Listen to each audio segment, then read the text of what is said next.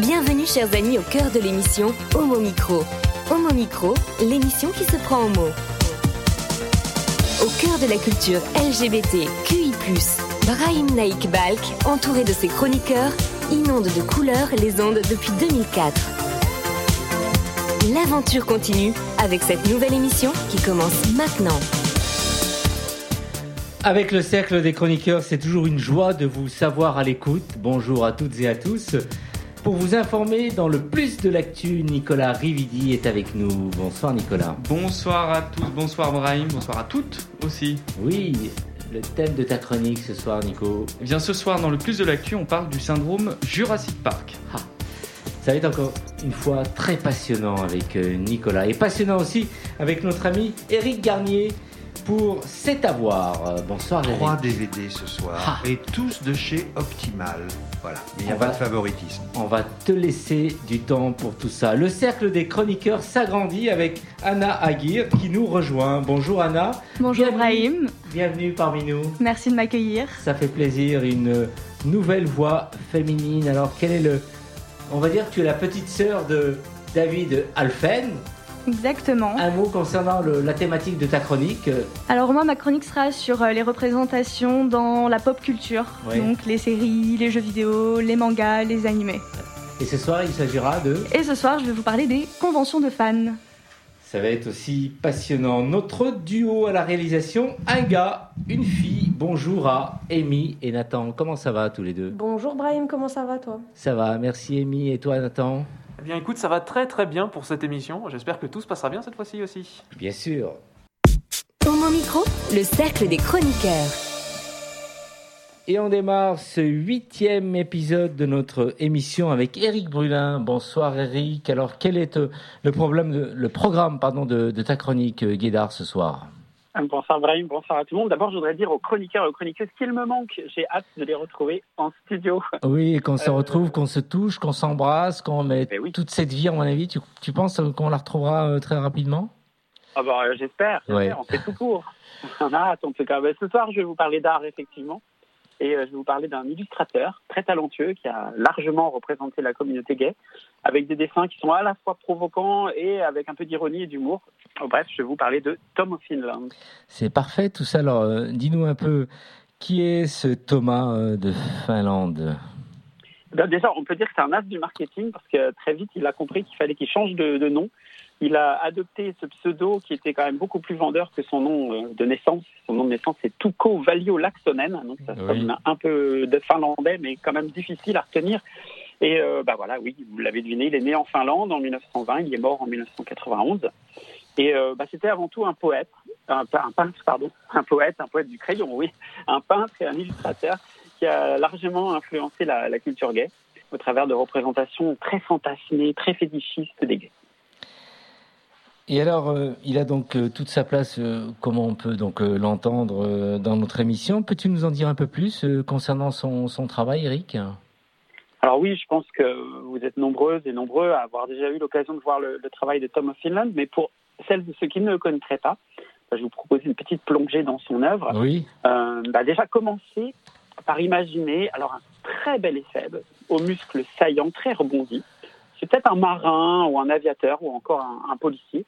Et il a cette fâcheuse tendance à avoir vraiment très souvent très chaud et ses vêtements ont tendance à tomber, son t-shirt, il se retrouve souvent en tenue légère. Ou alors, il a une prédilection aussi pour les tenues en cuir, très proches du corps. Ces tenues sont super moulantes, au point qu'elles révèlent vraiment l'intégralité de son anatomie. Et ce bel et faible, il est dessiné le plus souvent au crayon, en noir et blanc, plus rarement en couleur. Et puis, alors il arrive parfois seul, mais aussi assez souvent quand même, accompagné d'autres garçons qui sont à peu près bâtis sur le même modèle, qui donnent l'impression qu'ils sont très très contents de le retrouver, si vous voyez ce que je veux dire. Oui, et ils sont réunis sur des planches à dessin, soit comme des bons copains, dont on s'imagine immanquablement quand même qu'ils se préparent à une orgie ou qu'elle a déjà eu lieu, voire dans des poses un petit peu plus explicites, avec des mains qui commencent déjà à explorer la rondeur surdimensionnée des fessiers et des entrejambes. Bref, son style est unique. Quand on a vu 3 dessins de Tom of Finland, on s'en souvient, on le repère immanquablement après. Vous voyez des fesses comme des ballons de basket, des pantalons tendus à craquer, des boys musclés, moustachus, 13 années 70. Pas de doute, vous êtes devant l'une des 3500 œuvres de Tom of Finland. Des œuvres qui sont vraiment emblématiques, hein, de la période cuir, de la période SM, frivole, des années avant le sida. Et elles ont servi à illustrer d'innombrables parutions dans la communauté LGBT et même parfois des BD. On peut dire qu'elles s'apparentent à des publicités dans lesquelles tous les participants seraient carrément gavés de Viagra et de testostérone. Alors, c'est fou. Alors, quel a été vraiment exactement le parcours de ce Thomas Finland? Comment en est-il arrivé à ce type de dessin? Tellement que c'est passionnant tout ce que tu viens de nous dire là, et j'ai envie vraiment de découvrir tout ce qu'il fait. En fait, il est né en 1920, je disais tout à l'heure, dans une famille de la classe moyenne finlandaise, dans une petite ville de province. Ses parents sont tous deux des enseignants dans l'école du village. D'ailleurs, ils sont même hébergés dans l'école du village. Donc, il a une vie d'enfant très, très, très simple, en fait. Et ce n'est qu'en 1939, à l'âge de 19 ans, donc, il va quitter ce milieu pour s'installer à Helsinki. Là, il va commencer à dessiner des croquis homoérotiques qui s'inspirent des images de travailleurs finlandais qu'il avait collectées quand il était petit. Mais il va détruire tout ça lorsqu'il va être conscrit et lorsqu'il va devoir rejoindre l'armée en 1940. D'ailleurs, plus tard, il reconnaîtra que la fréquentation, pas toujours platonique, hein, des officiers allemands stationnés en Finlande, a complètement nourri son imaginaire SM. Il a repris en 1940 ses dessins, qui sont à l'époque assez romantiques, plus soft que ce qu'on voit maintenant. Et à la fin de la guerre, il a commencé à travailler cette fois dans le milieu publicitaire de manière très sérieuse. Et c'est seulement à partir de 1957, donc à l'âge de 37 ans, qu'il a osé envoyer ses premières œuvres à un magazine américain qui s'appelle Physic Pictorial.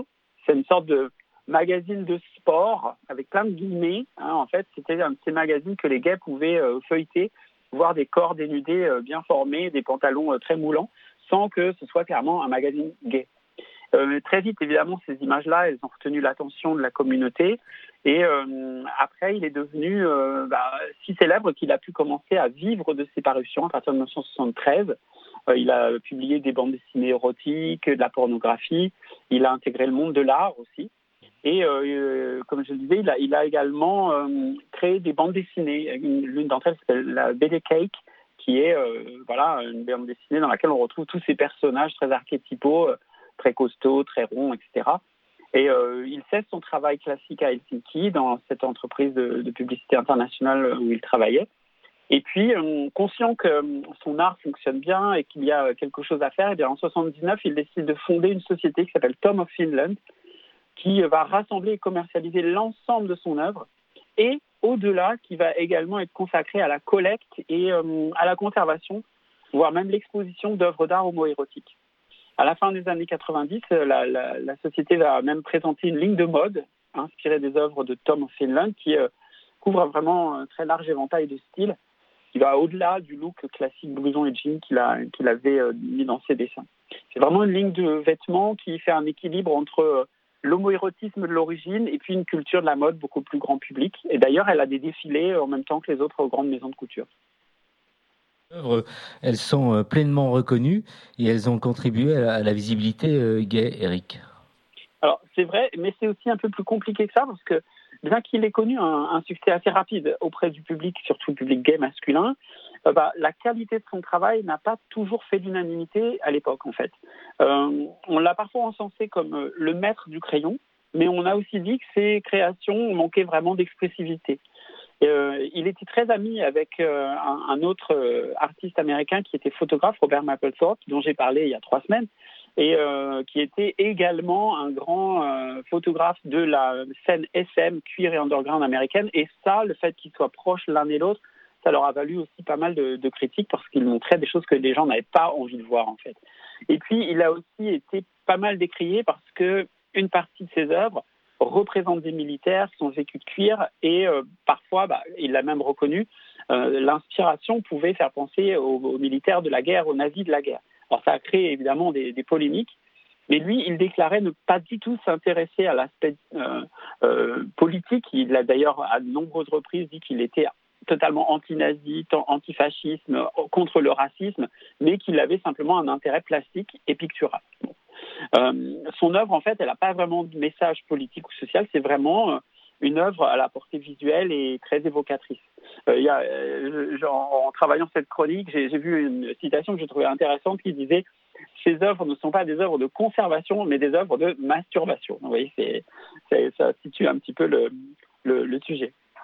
Enfin, on peut dire aussi qu'il a été quand même pas mal contraint par la censure, en particulier aux États-Unis, où seules ses publications les moins explicites ont pu vraiment être relayées dans les magazines et dans les magazines de sport, comme je le disais tout à l'heure. Les autres, celles qui sont plus révélatrices, plus directes, plus expressives, elles circulaient sous le manteau, surtout jusque dans les années 60-70, avant que là, on commence à avoir un peu plus de liberté de communication. Et maintenant, où on peut voir son travail, Eric ?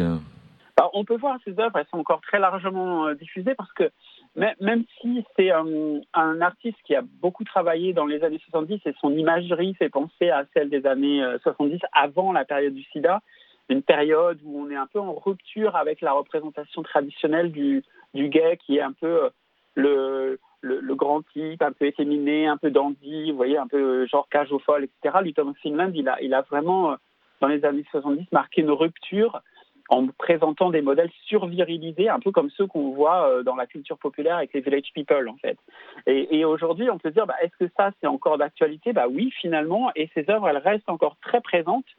Et on voit son travail, alors un peu partout sur Internet, dans pas mal de publications gays, surtout.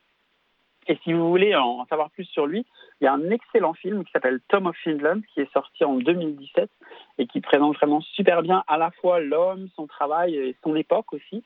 Et puis, si vous avez 60 € à dépenser et un beau cadeau à vous faire ou à faire, vous pouvez aussi vous offrir les 666 pages et les 4 kilos de l'ouvrage que Taschen lui a consacré, qui s'appelle Tom of Finland XXL, un titre qui est vraiment très à propos vu ses modèles. Et puis, si vous voulez tout simplement pas dépenser d'argent et simplement regarder quelques photos, j'en ai posté aujourd'hui sur Instagram, donc vous pouvez aller le consulter et découvrir, si vous ne le connaissez pas déjà, Tom of Finland. Eric, pour cette passionnante chronique, je vais faire réagir autour de cette table. Beaucoup ont connu. Nicolas, tu avais... Oui, alors moi je suis un admirateur de Tom of Finland. Si je pouvais avoir un original accroché dans le salon, je serais ravi. Je ne suis pas tout à fait d'accord avec ce qu'a dit Eric sur la portée sociale. Je pense qu'au contraire, le fait qu'il croque des soldats, des hommes très viril, très masculin, des marins, les symboles de la société hétérosexuelle triomphante, de la société hétéropatriarcale, et qui les mettent dans des positions de rapport homosexuel, il y a à mon avis une démarche qui consiste à dire finalement les gays sont partout. C'est-à-dire que vos têtes blondes, vos gamins, vos oncles, vos maris, etc. sont peut-être homo, simplement on les voit pas dans la société. Donc je pense qu'au contraire, il y avait derrière le dessin un peu caricatural sexuel, il y avait aussi une volonté sociale assez marquée. Il s'en est toujours détaché. Hein. Il a toujours déclaré que son travail était uniquement un travail de représentation. Et bien sûr, moi je suis d'accord avec toi, il a une dimension subversive dans son travail et clairement... il questionne beaucoup l'image de l'homosexualité, mais c'était pas du tout son intention en fait. Il l'a de maintes reprises déclaré. Il voulait vraiment avoir aucune portée sociale ou politique dans son travail. Lui, c'était vraiment un croqueur d'une certaine manière.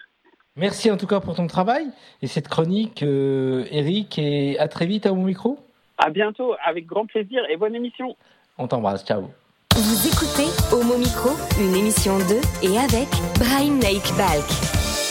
Nathan, on passe à la musique. Qu'est-ce que tu nous proposes ? Alors du coup, aujourd'hui, je vais vous proposer une musique très intéressante. Il fallait aujourd'hui qu'on se magne, on va dire, en termes de... Il fallait qu'on se soude. Alors non, ce n'est pas une chanson de section d'assaut, bien sûr que non, heureusement. On va un peu rester, on va dire, un peu plus friendly que ça. Et du coup, en fait, on va passer un morceau un peu plus jazz, un peu plus groovy, qui est issu, on va dire, de d'un groupe, du coup, anglais, qui est très connu sur la scène DJ, électro et tout ça, et qui est toujours, on va dire, ils sont spécialisés dans le garage, mais ils ont quand même, on va dire, ils sont très connus pour beaucoup de titres qu'ils ont fait, notamment avec Sam Smith, avec aussi Nile Rodgers, mais du coup, au final, je vais passer celui qu'ils ont fait avec Nile Rodgers, qui est juste un bijou pour moi, et une balade, on va dire, plutôt romantique, et assez chill. Et du coup, je vais vous passer le morceau, il s'appelle Together et c'est de Disclosure.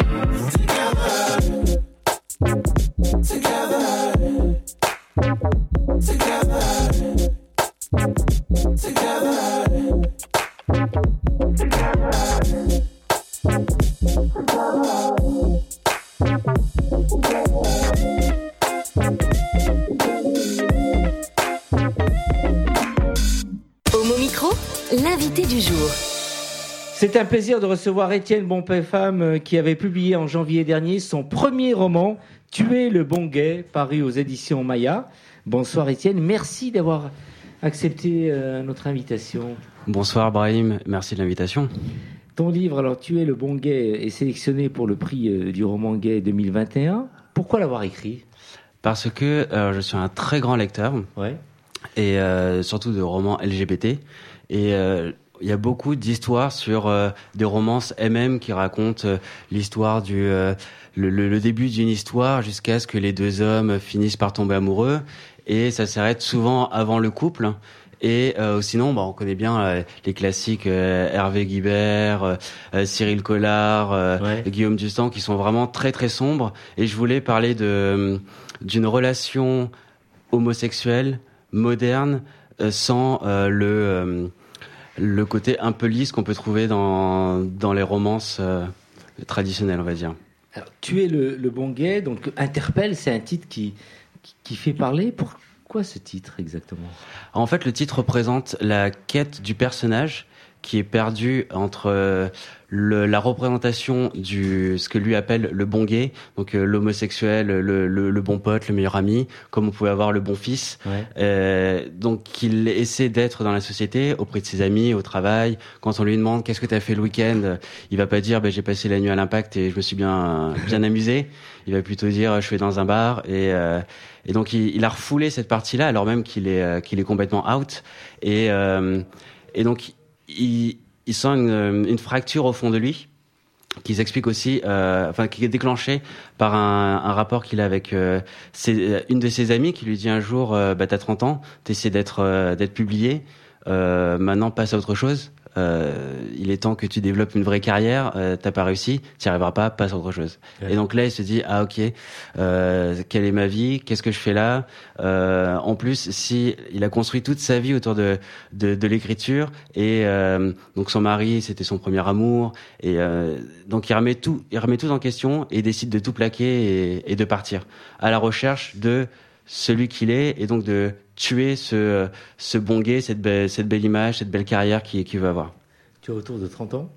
Oui, en ce qui te concerne. Alors, quelle est justement la part de toi qui se retrouve dans le roman? Parce que j'imagine qu'il y a forcément une part de toi, bien que ce soit un roman. Oui, c'est clairement autofictif, mais il faut garder le fictif de l'histoire, mais toute l'interrogation qu'éprouvait le personnage, je l'avais moi-même. Et c'était une sorte de soulagement de l'écrire, une sorte de deuxième coming out pour moi, en disant voilà, je suis homosexuel, mais je suis pas l'homosexuel que vous voulez voir chez moi. Ouais. Eric ? Quand tu dis que vous voulez voir, tu t'adresses à qui ? C'est-à-dire qui veut te voir comment ? Et tu te rebelles contre ça alors ? Exactement. Alors les qui, ça serait le milieu professionnel, les amis, parce que même si on est proche, mes amis sont principalement hétérosexuels et je me sens pas de leur jeter au visage, on va dire, ma vie intime, parce que ma vie intime est sexuellement très développée et que entre le fromage et le dessert, je vais pas leur dire ah ben voilà, dis donc hier soir j'étais au Louvre et on n'a pas fait que regarder des œuvres d'art. Et ce livre s'adresse aussi un peu à l'univers familial, la famille, je veux dire. Tu parles de ton homosexualité et autres. Il y a quand même des choses que tu as vécues en famille. Est-ce que tu as su assumer ton homosexualité comme tu voulais quand tu étais, par exemple, plus jeune ? C'était compliqué parce que j'avais toujours ce... Bah, je viens d'une famille très catholique où, en plus, mon père, il est vietnamien. Il arrive du Vietnam où la religion est extrêmement importante. Et ils ont eu du mal... Bah, déjà... C'est un milieu extrêmement machiste, pas le milieu vietnamien, mais je viens du sud où c'est le foot, c'est les insultes, en veux-tu en voilà devant un match de foot, et je me disais ah moi j'ai pas envie d'être ça parce que j'aime mon père et je veux être fier de lui. Et quand je lui ai fait donc à mon père mon coming out, ça a été bienveillant. Parce que dans la religion catholique vietnamienne, en tout cas cette partie-là, on aime sa famille, on aime ses enfants plus que tout, mais en même temps, être homosexuel, c'est contre nature. Donc il était un peu tiraillé par rapport à ça. Ouais, et ce tiraillement, il me l'a transmis. Du coup, je l'ai socialement en disant les autres, c'est ceux que je crée aussi, parce que c'est moi qui ne dis pas qui je suis. Ouais. Alors, dans le livre, pourquoi la forme d'un voyage en voiture ? Dis-nous un peu plus, creuse-nous un peu cette... En fait, il y a deux raisons. Une première qui est intrinsèque. Moi, ça vient peut-être de mon père, hein, du coup. Ouais. Mais quand j'ai un problème ou quand je me sens mal, j'ai tendance à fuir. J'ai vécu longtemps dans le sud. Bah, j'étais pas bien dans ma famille, avec mes parents. Donc, j'ai décidé de fuir directement en Bretagne. Directement après le bac. Au bout de 2 ans, ça commençait à être plus trop bien, alors j'ai décidé d'aller à Paris. Bon, finalement, je suis resté, mais ce trait-là, je l'ai chez moi. Et après, il y a le côté extrêmement...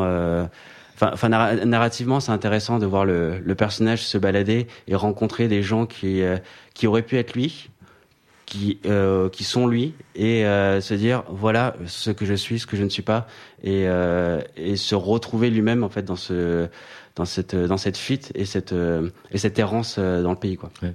Tu nous disais en début d'émission que tu lisais beaucoup. Quels auteurs t'ont inspiré ? Est-ce que tu peux nous en dire un peu plus ? Alors moi, à la base, c'est plus dans le mainstream, on va dire. C'est Philippe Jean et Houellebecq. J'adore leur plume, la manière qu'ils ont de dire les choses brutes et de transformer le rapport au corps sur l'intime. Je pense par exemple à 37 degrés 2 le matin. Et surtout dans ce roman-là, ce qui est intéressant, c'est que la figure féminine, elle est présente, elle est incarnée. Mais en fait, c'est qu'une projection du personnage masculin. Et j'ai aussi intégré ça dans le roman parce que tout le long de son chemin, il est seul, mais il peut pas vivre tout seul et réfléchir seul. Donc, il projette son mari. Et elle a ce débat incessant entre ce qu'il doit faire, ce qu'il ne doit pas faire, avec son mari qui n'est pas là. Mais il y a toujours cette voix dans sa tête. Oui. En cette rentrée littéraire, il y a beaucoup de romans qui abordent la sexualité de manière brute. Nous avons reçu il y a quelques semaines Arthur Dreyfus et son journal sexuel d'un garçon d'aujourd'hui, ou Kevin Brentley et ses animaux sauvages. Qu'est-ce que ça te dit vraiment de cette époque et de notre communauté, selon toi, Étienne ? Moi, je pense qu'il y a un besoin de parler de l'intime aujourd'hui et de se dire, voilà, on a intégré le fait qu'il y avait des personnages gays, qu'ils existaient, de manière générale, une sorte de stéréotype qu'on a pu créer. Et là, il y a besoin de parler de soi, de ce qu'on vit individuellement. Et je pense même que c'est intéressant parce qu'aujourd'hui, la littérature gay, surtout avec la romance MM, est plus adressée à des lectrices. Préciser. Qu'est-ce que c'est MM? Male to male, donc c'est des romances qui mêlent deux hommes entre eux. Un peu la version littéraire écrite du yaoi japonais. Et donc c'est une sorte de réappropriation. Voilà, je ne suis pas que le personnage gay que vous allez trouver dans une série, mais je vais vous parler de moi, de ma problématique aujourd'hui en 2020. Et c'est pour ça, je pense que Good Boy de Antoine Charbonneau-Demers a gagné les dernières, parce que c'est aussi la même chose, la même interrogation, ce qu'on vit aujourd'hui avec les réseaux sociaux, etc. Et comment on s'approprie cette identité personnelle, du coup. Tuer le bon gay, est-ce qu'on peut imaginer une suite, Étienne? Au début, j'y pensais pas du tout. Et finalement, les lecteurs ont voulu les suivre encore un peu plus. Donc, je me suis dit que j'allais réfléchir à une suite. Et là, j'ai un ami qui veut développer un projet photographique et mêler photographie et nouvelles. Donc, je vais écrire un petit texte en reprenant deux personnages, mais dans une scène encore plus brute, on va dire, sur l'interrogation sur la jalousie, le rapport au sexe dans le couple. Voilà ce que les projets suivants, on va dire. Beau projet. Alors, ton livre, on peut se le procurer où, Étienne? Normalement, au Mot la Bouche. Oui. Et je suis passé hier dimanche, donc il sera visible dans quelques jours, m'a-t-on dit. Et sinon, sur le site de mon éditeur, édition Maya. Oui. Et après, sur dans toutes les bonnes librairies, il suffit de demander à le commander et ça arrivera sous quelques jours. Alors, Étienne, tu es aussi par ailleurs critique des romans LGBT+. Tu peux nous en dire plus et tu as même un blog. Oui, j'ai un blog, donc etiennebp.fr, où je critique tous les romans que j'aime, en racontant l'histoire, l'intérêt du roman et en indiquant ce qui pourrait plaire aux gens en fonction de leur goût. Et sinon, à côté de ça, il y a je ne sais pas si vous connaissez le Club Littéraire du Marais, qui a été créé il y a 2 ans par Buck Jones et Dieter Moidi. Tous les mois, on rencontre des lecteurs, des auteurs. Enfin, quand on pouvait se rencontrer. Depuis 1 an, c'est un peu plus compliqué. Et là, depuis il y a 1 mois, on a sorti un premier numéro d'une revue littéraire LGBTQ, L'autre rive. Donc, je développe aussi cet aspect-là par la suite. Tuer le bon gay, c'est un livre que tu pourrais lire, Eric. Il faut préciser, c'est le verbe tuer, parce que tuer le bon gay, et peut-être c'est volontaire cette ambiguïté, puisque tu veux tuer le bon gay que tu es. Enfin, tu vois, donc c'est tuer, voilà. Tuer. Pas tuer, tu es, mais tuer. Tuer. Le bon gay, c'est un livre que tu pourrais lire, Eric. Bien sûr, oui. Merci d'avoir répondu à cette invitation et tu restes avec nous pour la suite de l'émission, Étienne. Mais oui, merci beaucoup. Merci. Homo Micro, l'émission LGBTQI+, qui se prend au mot. Nathan, le second morceau musical, c'est... Alors, le second morceau musical, on va rester, tu sais quoi, dans l'univers de la tuerie. Oui. On va aller notamment, on va rester sur le verbe tuer et on va prendre un très très beau morceau de Nancy Sinatra qui s'appelle Bang Bang, My Baby Shot Me Down.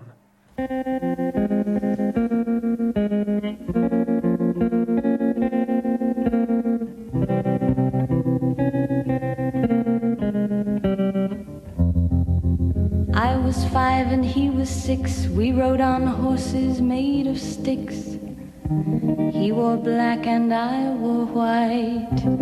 He would always win the fight. Bang, bang, he shot me down. Bang, bang, I hit the ground. Bang, bang, that awful sound. Bang, bang, my baby shot me down.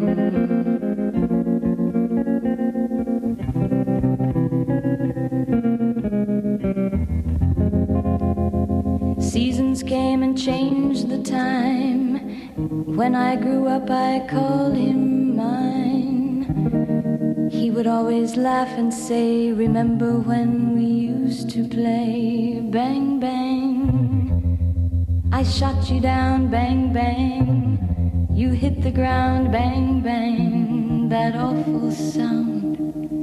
Bang, bang, I used to shoot you down.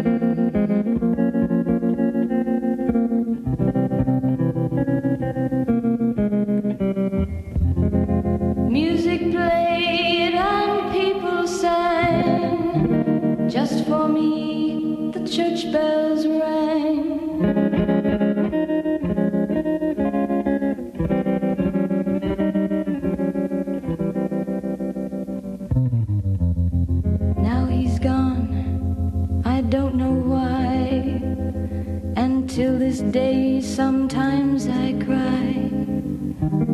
He didn't even say goodbye. He didn't take the time to lie. Bang, bang, he shot me down. Bang, bang, I hit the ground. Bang, bang, that awful sound. Bang, bang, my baby shot me down.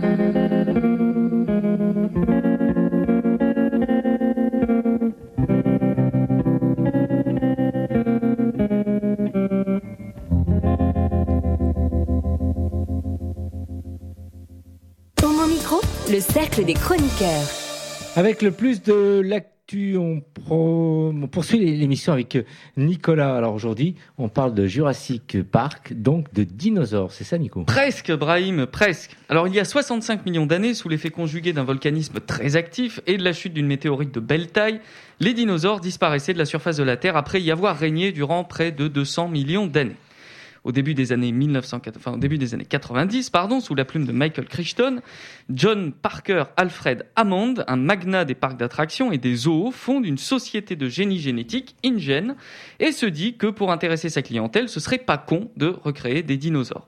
Le mec est un businessman, mais n'en oublie pas moins que son nouveau parc devra être ultra sécurisé. Il achète pour cela 2 îles au large du Costa Rica, l'une devient son usine à dinos et l'autre le parc pour touristes.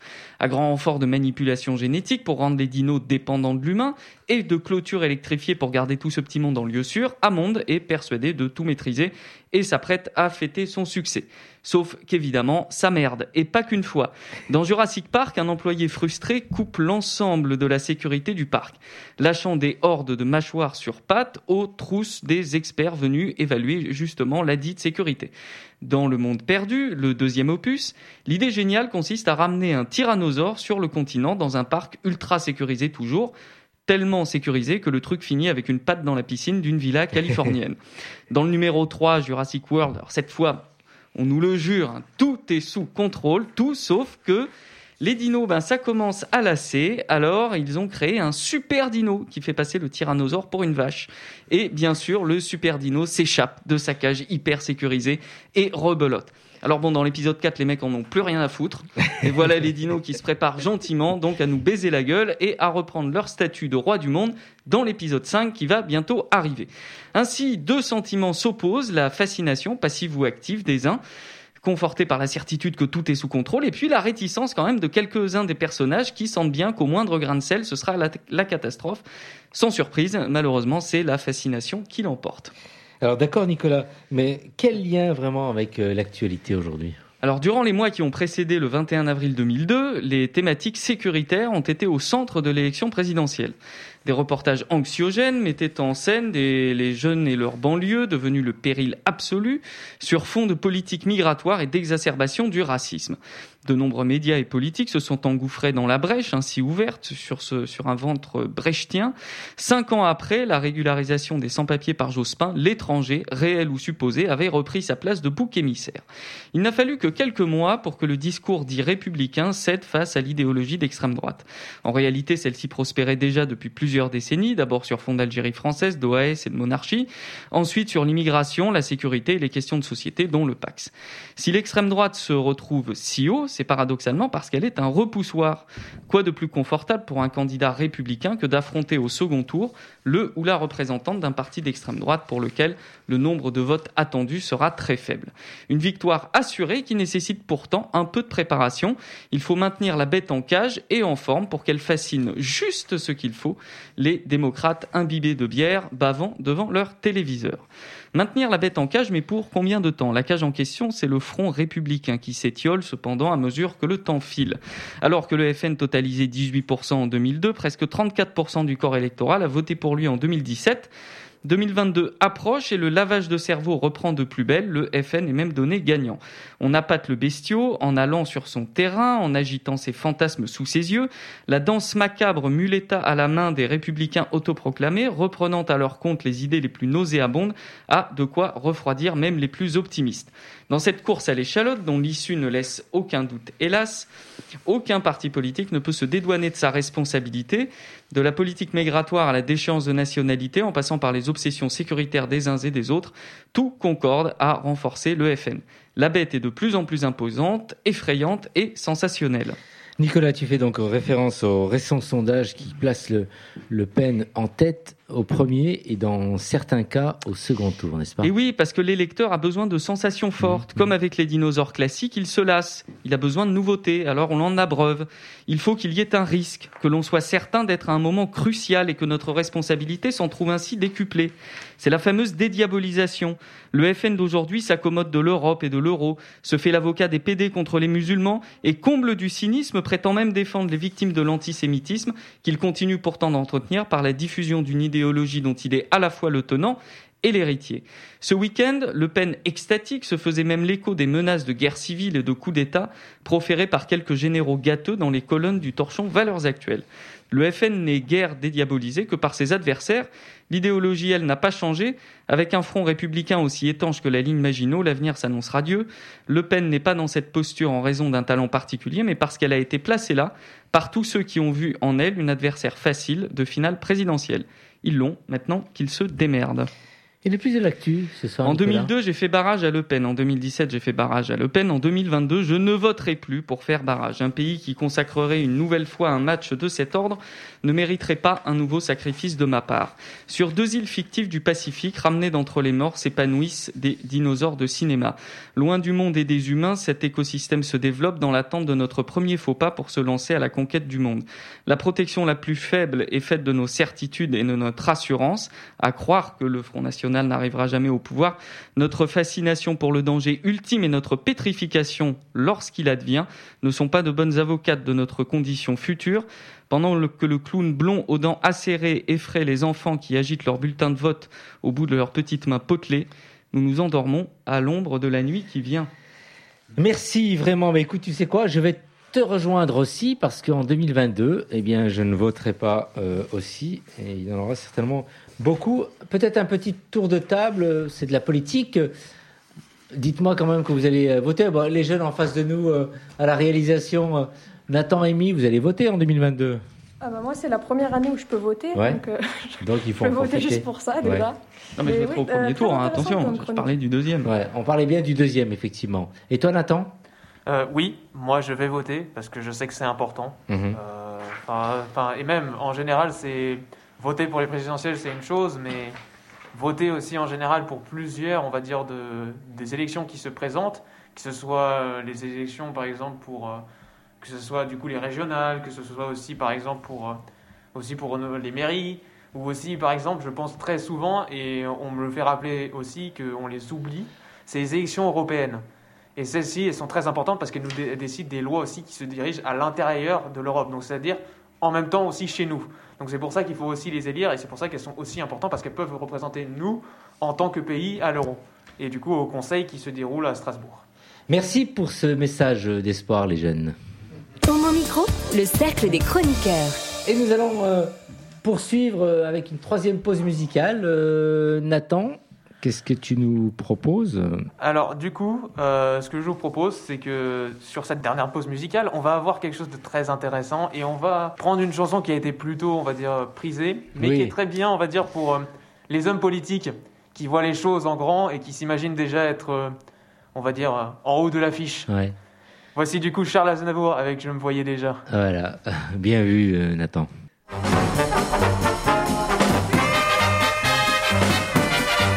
À 18 ans, j'ai quitté ma province, bien décidé à empoigner la vie. Le cœur léger et le bagage mince, j'étais certain de conquérir Paris. Chez le tailleur le plus chic, j'ai fait faire ce complet bleu qui était du dernier cri.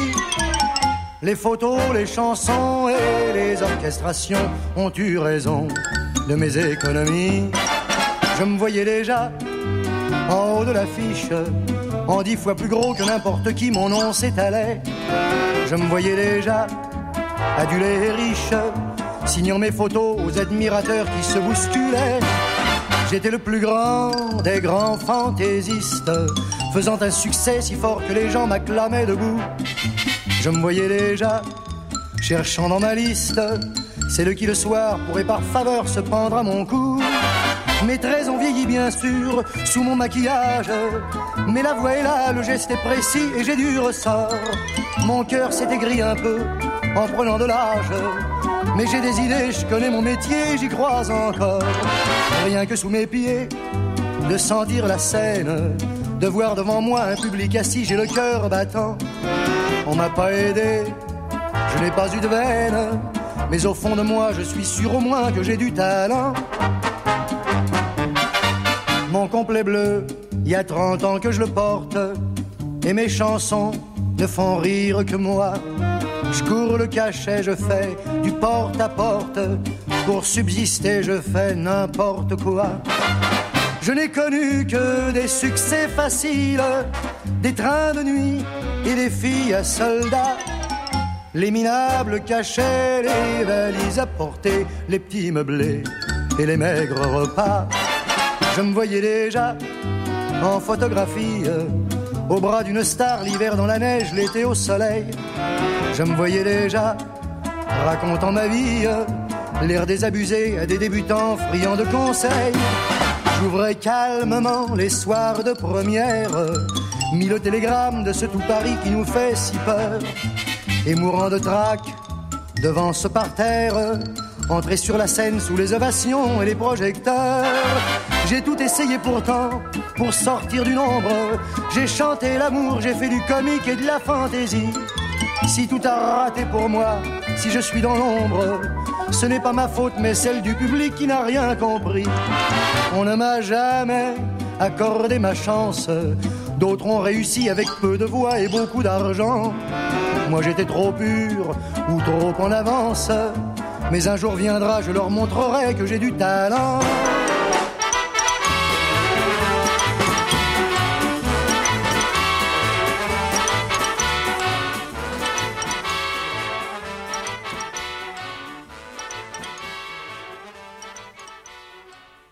Homo Micro, le cercle des chroniqueurs. LGBT+, avec Anna Aguirre. Tu aimerais nous faire découvrir un univers un peu particulier qui peut, je veux dire, qui est assez peu connu, alors qu'il regroupe des milliers de personnes, l'univers des conventions. Dis-nous tout, Anna. C'est ça. Alors, vous avez peut-être déjà entendu parler de conventions telles que le Comic-Con ou la Japan Expo, qui sont des salons d'exposition qui réunissent des fans de pop culture. Mais il faut savoir que les conventions adoptent différents formats. Et moi, aujourd'hui, je vais vous parler des conventions de fans. Ce sont des événements qui s'articulent autour d'une ou plusieurs séries, ou parfois même des sagas de films, tels que Star Wars, Harry Potter ou Marvel. Oui. Et ces événements se déroulent sur 1 à 3 jours et offrent aux fans en fait, la possibilité de rencontrer les acteurs et les actrices de ces séries ou films et de participer à des activités avec eux. Donc des séances de questions-réponses, des séances photos, des autographes, et parfois même des karaokés ou des escape games. Alors pourquoi avoir choisi ce sujet, Anna ? Alors j'ai choisi ce sujet parce que depuis quelques années, avec les représentations LGBTQI+, qui prennent de l'importance dans les séries, les conventions autour de ce thème apparaissent et en fait elles ont pour but de célébrer la représentation dans les médias. Donc pour voilà, un des premiers événements qui a ouvert la voie, c'est la FlameCon qui se déroule à New York depuis 2015 et qui met en avant des créateurs de pop culture qui appartiennent à la communauté LGBT. Et cette convention est reconnue comme un des plus grands salons sur le thème. En 2016, s'ensuit la création, toujours aux États-Unis, de la Clexacon, qui a une origine un peu particulière, et il faut que je vous l'explique. En fait, en 2016, alors gros spoiler alerte pour ceux qui n'ont pas vu la série The 100, diffusée sur la CW, le personnage de Lexa, personnage ouvertement lesbien, a été tué lors de la 3e saison, et ce geste a été vivement critiqué, puisqu'il s'inscrit dans le Dead Lesbian Syndrome, donc le syndrome de la lesbienne morte, ou le Bury Your Gays, enterrer vos gays, et c'est le nom que porte cette triste tendance au cinéma ou dans les séries à faire mourir les personnages appartenant à la communauté LGBT sans raison apparente. Donc suite à cet événement, la Clexacon a été créée et est présentée en fait comme un événement vivant visant à faire avancer la discussion autour du sujet de manière positive et surtout de mettre en avant les représentations féminines, puisque dans les séries, je ne sais pas si vous êtes familier du sujet, les représentations féminines n'arrivent que très tardivement. Et depuis 2016, le succès et l'impact de cette convention ne font que grandir. Donc il y a beaucoup d'actrices qui ont été présentes, je ne pourrais pas vous citer tous les noms. Je peux peut-être vous citer Amber Benson, qui jouait dans Buffy, contre les vampires. Oui. Et ça, ma fille adorait ça. Et ben voilà. Ou alors des séries plus récentes, comme dans Wynonna Earp, le couple phare interprété par Catherine Barrel et Dominique Provost-Chalkley, qui sont très très investis dans la cause. Alors Anna, les États-Unis n'ont pas quand même le monopole des conventions quand même. Pas du tout. En Europe, on n'est pas en reste. Ouais. En France, par exemple, en 2019, la convention Horse Traps Are Beautiful, organisée par l'organisme Empire Convention, a réuni des acteurs et des actrices de différentes séries et est devenu le premier événement en France entièrement dédié à ce thème. Et ce qu'il faut savoir, c'est que 10% des ventes de l'événement ont été reversées au Refuge, l'association qui, pour rappel, propose un accompagnement social, médical, juridique et psychologique pour les jeunes victimes de transphobie et d'homophobie. Et donc, dans les acteurs, actrices qui ont été présents, on retrouve le fameux couple de Wynonna Earp, très investi dans la cause. On retrouve aussi des acteurs de séries tels que Conrad Ricamora, de How to Get With a Murder, ou Isabella Gomez de One Day at a Time. En Espagne, on trouve aussi la Love Fan Fest, qui est un festival de 3 jours, dont l'objectif est de promouvoir, de créer et de défendre une meilleure représentation LGBTQI+, dans les médias nationaux et internationaux, que ce soit à la télévision ou au cinéma. Et pour conclure, Anna ? Alors pour conclure, on pourrait vraiment parler pendant des heures des conventions. Ouais. C'est un sujet très très intéressant. Mais on sent que ça te passionne. Hein. Ah oui, clairement. Et j'aimerais juste vous dire que ces conventions ont pour objectif de libérer la parole de la communauté LGBTQI+, et de mettre en avant sa représentation dans les médias. Et il faut quand même préciser qu'ici, je vous citais que les conventions qui sont entièrement dédiées à ce thème, mais que dans toutes les conventions, c'est un thème qui revient régulièrement, puisque ces événements en fait, sont considérés par les fans comme des safe places, c'est-à-dire des endroits où ils peuvent s'assumer et ils n'ont pas peur d'être qui ils sont.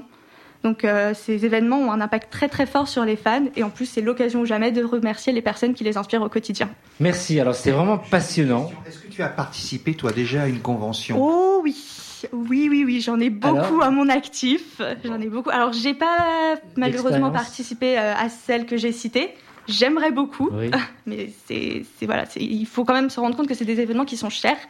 Il faut faire quelques sacrifices pour pouvoir y participer, mais j'ai quand même participé à beaucoup de conventions depuis 2017. Merci, c'était passionnant. Tu es une véritable passionnée. Je découvre un monde. Bon, je suis un peu d'une autre période. Non, mais c'est fait pour ça justement, des jeunes bien, qui nous rejoignent et qui, effectivement. Ouais. Alors vraiment très bien, bravo. Vivement que tu reviennes. Donc c'est en alternance avec David Alphen. Et tu as réussi cette première à la radio, et vivement ton retour. Eh ben merci beaucoup. Anna, merci à toi.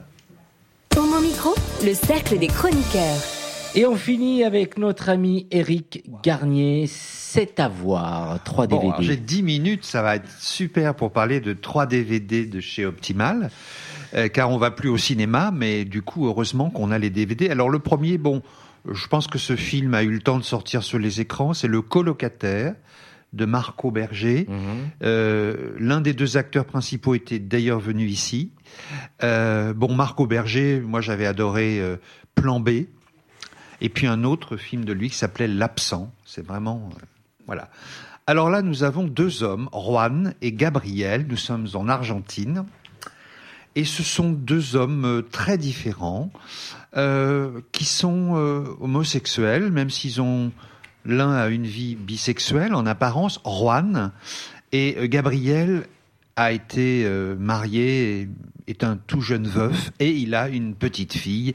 Et dans ce film, qui est assez rude, qui est un peu taiseux, l'apparition, la présence de cette petite fille est absolument merveilleuse et délicieuse. Alors c'est le problème bien de même si en Argentine on peut se marier, on peut avoir des enfants, on peut adopter, eh bien il n'empêche que les comportements, les mentalités personnelles ne suivent pas forcément l'évolution de la société, et c'est cette sorte de danse, sorte de tango qu'ils ont du mal à danser tous les deux alors qu'ils sont extrêmement attirés l'un par l'autre. Ça donne de longs moments un peu lents, qui peuvent agacer peut-être, mais ça signifie en effet que les choses n'avancent pas très très vite, car ils doivent un peu vaincre leur timidité. Juan, qui donc invite Gabriel comme colocataire dans son appartement, lui, il est quand même finalement, il choisit la normalité extérieure. Il veut se marier, avoir des enfants, alors qu'en fait, il est très homosexuel. Donc c'est un film assez déroutant et qui, grâce à cette petite fille, ouvre beaucoup d'espoir finalement pour les hommes et les femmes lesbiennes et gays. Voilà, vous verrez en quoi une petite fille peut faire le printemps. Le deuxième, c'est quelque chose de complètement étonnant. Ça s'appelle Utopie. Je crois que c'est un film de Singapour. Bon, c'est incroyable. Alors, d'abord parce qu'il y a beaucoup de jeunes hommes asiatiques nus, tout nus, beaucoup, souvent. Étienne qui réagit. Et c'est autour d'un professeur qui arrive, qui s'appelle Antonio. Il est prof de philo. Il a des étudiants donc à la fac, et très vite il se présente en disant je suis homosexuel, etc. Alors c'est pas en Chine, parce que en Chine je crois qu'il serait déjà en prison, mais je crois que c'est à Singapour. Et donc un des étudiants qui s'appelle Hins va tomber en fascination, va tomber amoureux de ce prof qui est d'une liberté incroyable, dont on va découvrir que finalement il est certes homo, mais pas que. Et alors il y a des scènes où il emmène ses étudiants sur un bateau le week-end, ils sont tout nus tous. Enfin bon, on se demande parfois si c'est pas ce jeune Hins qui, en étant fasciné par son professeur, ne rêve pas que ça existe, alors que peut-être ça n'existe pas, c'est vous qui le verrez. Alors, quelle est l'utopie qui est mise en avant par ce film ? Bien, c'est à vous de vous la formuler. En quoi consiste cette utopie qui donne son titre au film ? Donc c'est très déroutant, c'est charmant à regarder, c'est un peu foutraque, c'est très original. Voilà, ça s'appelle Utopie. Et le dernier, alors c'est plus classique, ça s'appelle Les Amants de Sibérie, qui, comme son nom l'indique, se passe en Sibérie, au beau jour, parce que la Sibérie pour nous c'est des monceaux de glace, un froid terrible. Non, là, c'est au printemps. Enfin, en tout cas, d'une partie de Sibérie où il y a un printemps. Et ces deux hommes qui se trouvent être beaux-frères, l'un est policier, il s'appelle Dino, et il a épousé la sœur de l'autre. Mais on va découvrir que entre les beaux-frères, il y a une attirance qui va petit à petit devenir dure à supporter. Voilà, c'est très lourd. Ils ne peuvent pas dire qu'ils s'aiment. On est dans une société très campagne, très voilà. Ce serait une grande ville encore.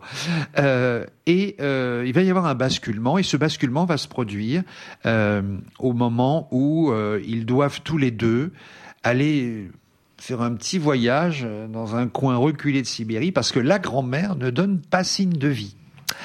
Donc bon, ça peut être cousu un peu de fil blanc, mais en tout cas, ils vont là, alors qu'ils avaient décidé de se séparer, ils vont être amenés à passer quelques jours ensemble et voilà. Alors peut-être que les paysages un peu longuement filmés et souvent très beaux sont là pour faire comprendre que tout ne va pas être aussi beau que le paysage, et je ne vous dirai rien de la façon dont le film se termine, mais voilà, c'est quand même c'est assez stupéfiant. Voilà, donc 3 très bons films de chez Optimal. Le colocataire de Marco Berger, malgré ses lenteurs, mais cette petite fille, je le répète, est vraiment quelque chose de merveilleux dans ce film et donne de l'espoir. Les Amants de Sibérie, voilà, et Utopie, qui nous emmène en Asie, et ces films-là sont très rares. Petit tour de table. Ouais. Moi, j'opterais pour Utopie, film que je verrai. Ok, je te l'apporterai la prochaine fois. Alors. Avec plaisir. Et je fais un tour de table. Anna ? Alors moi, le colocataire m'a bien interpellée. J'aime beaucoup l'idée d'avoir ce point de vue de la petite fille et de l'espoir qu'elle peut apporter dans cette relation. Oui, c'est ténu, hein, c'est quelques minutes, mais ça suffit pour faire voir ce film tout à fait autrement. Nicolas ? Peut-être le colocataire, aussi parce qu'on en avait parlé longuement, donc sans doute une vision un peu plus précise du film. Après, j'imagine que les autres se regardent tout à fait, donc... Étienne ? Bah moi, Utopie, surtout s'ils ont le physique des personnages de Tom of Finland, ça sera un régal d'histoire et pour les yeux aussi. Bien dit, Étienne. Il faut regarder l'écran quand même, hein, quand on regarde le film, hein, donc. Et en régie, Amy et Nathan. Alors moi, j'avais déjà entendu parler du colocataire. Oui. Et c'est vrai que là, il m'a donné envie de le regarder. C'est vrai que l'Argentine, c'est un pays où comme au Vietnam, la religion est très importante. Donc ça peut être très intéressant de voir ce film. Nathan ? Moi, je vais peut-être opter pour Utopie. Ah ! Ça me... Je sais pas, c'est cette histoire, on va dire, c'est ça qui m'intrigue le plus. Nous sommes 3 finalement à avoir opté pour Utopie. Donc, merci. Donc on va se faire circuler le DVD, hein, Eric. Hein. Merci. Merci Eric. Alors dis-nous Eric, tu reviendras parmi nous pour parler de livres. Est-ce que tu as en tête un peu des livres que tu pourrais évoquer par la suite ? Alors j'en ai beaucoup là que j'ai lu dans le confinement et comme l'émission était arrêtée, oui, j'ai 2 très beaux bouquins de chez Gallimard et puis d'autres choses aussi qui attendent. Voilà. Tuer le bon gay, du verbe tuer, donc Étienne Bonpéfam, édité donc chez Maya, un livre qu'on peut trouver donc, bien sûr au moins à la bouche. Il y aura donc un second. Merci d'avoir répondu à l'invitation. Donc l'écriture du 2e est déjà entamée ? Non, j'en ai écrit un autre pour l'instant. Ah, ce sera le 3e. Ouais. Il faut avoir du temps pour faire tout ça. Je le trouve. Hein. Oui. Merci en tout cas d'avoir répondu à l'invitation. Et quelque chose me dit que tu reviendras très vite parmi nous. Bah, j'espère, pour parler de livres. Ouais, exactement, de livres. Et on en profite, tu as Monsieur Livre en face de nous, Eric Garnier. Donc il y aura une alternance entre vous. Donc il y aura de quoi faire et de quoi dire à Homo Micro. Merci en tout cas de rejoindre l'équipe. Et aussi Anna qui va reprendre le micro. On peut l'applaudir. Bravo Anna. Donc ravi de trouver une 4e voix féminine à Homo Micro. Ouais, stop, hein, parce que bientôt on va être minoritaire, nous les mecs. Non, justement, l'idée c'est d'être entouré que de femmes. Merci en tout cas. J'espère que tu t'es bien senti parmi nous. Hein. Oh, très bien. Ouais. J'ai vraiment adoré. C'est un exercice très sympathique. Ouais. Merci Nicolas. Eh ben merci à tous. À très vite. À très vite. Et en régie, merci à vous deux. Et on vous dit à très très bientôt. Et tu sais que mon mec s'appelle Dino. Ah. Alors je vais faire attention, je vais quand même le surveiller un peu parce que. Il y a une grand-mère en Russie ou pas ? Non, il est comorien. Ah. Une grand-mère aux Comores peut-être. Oui. Ah, bah voilà. Amy et Nathan, merci pour cette réalisation. Merci Brahim, et puis super émission encore une fois, merci à tous pour cette émission, c'était génial. Et merci à toutes les auditrices et auditeurs qui nous suivent et qui nous écoutent. Portez-vous bien, bonne semaine et on vous dit à très très vite. Hey ! Oh non ! Cette émission est maintenant terminée, mais un conseil, retrouvez l'ensemble des podcasts d'Homo Micro, l'émission qui se prend au mot, sur toutes les bonnes plateformes de streaming.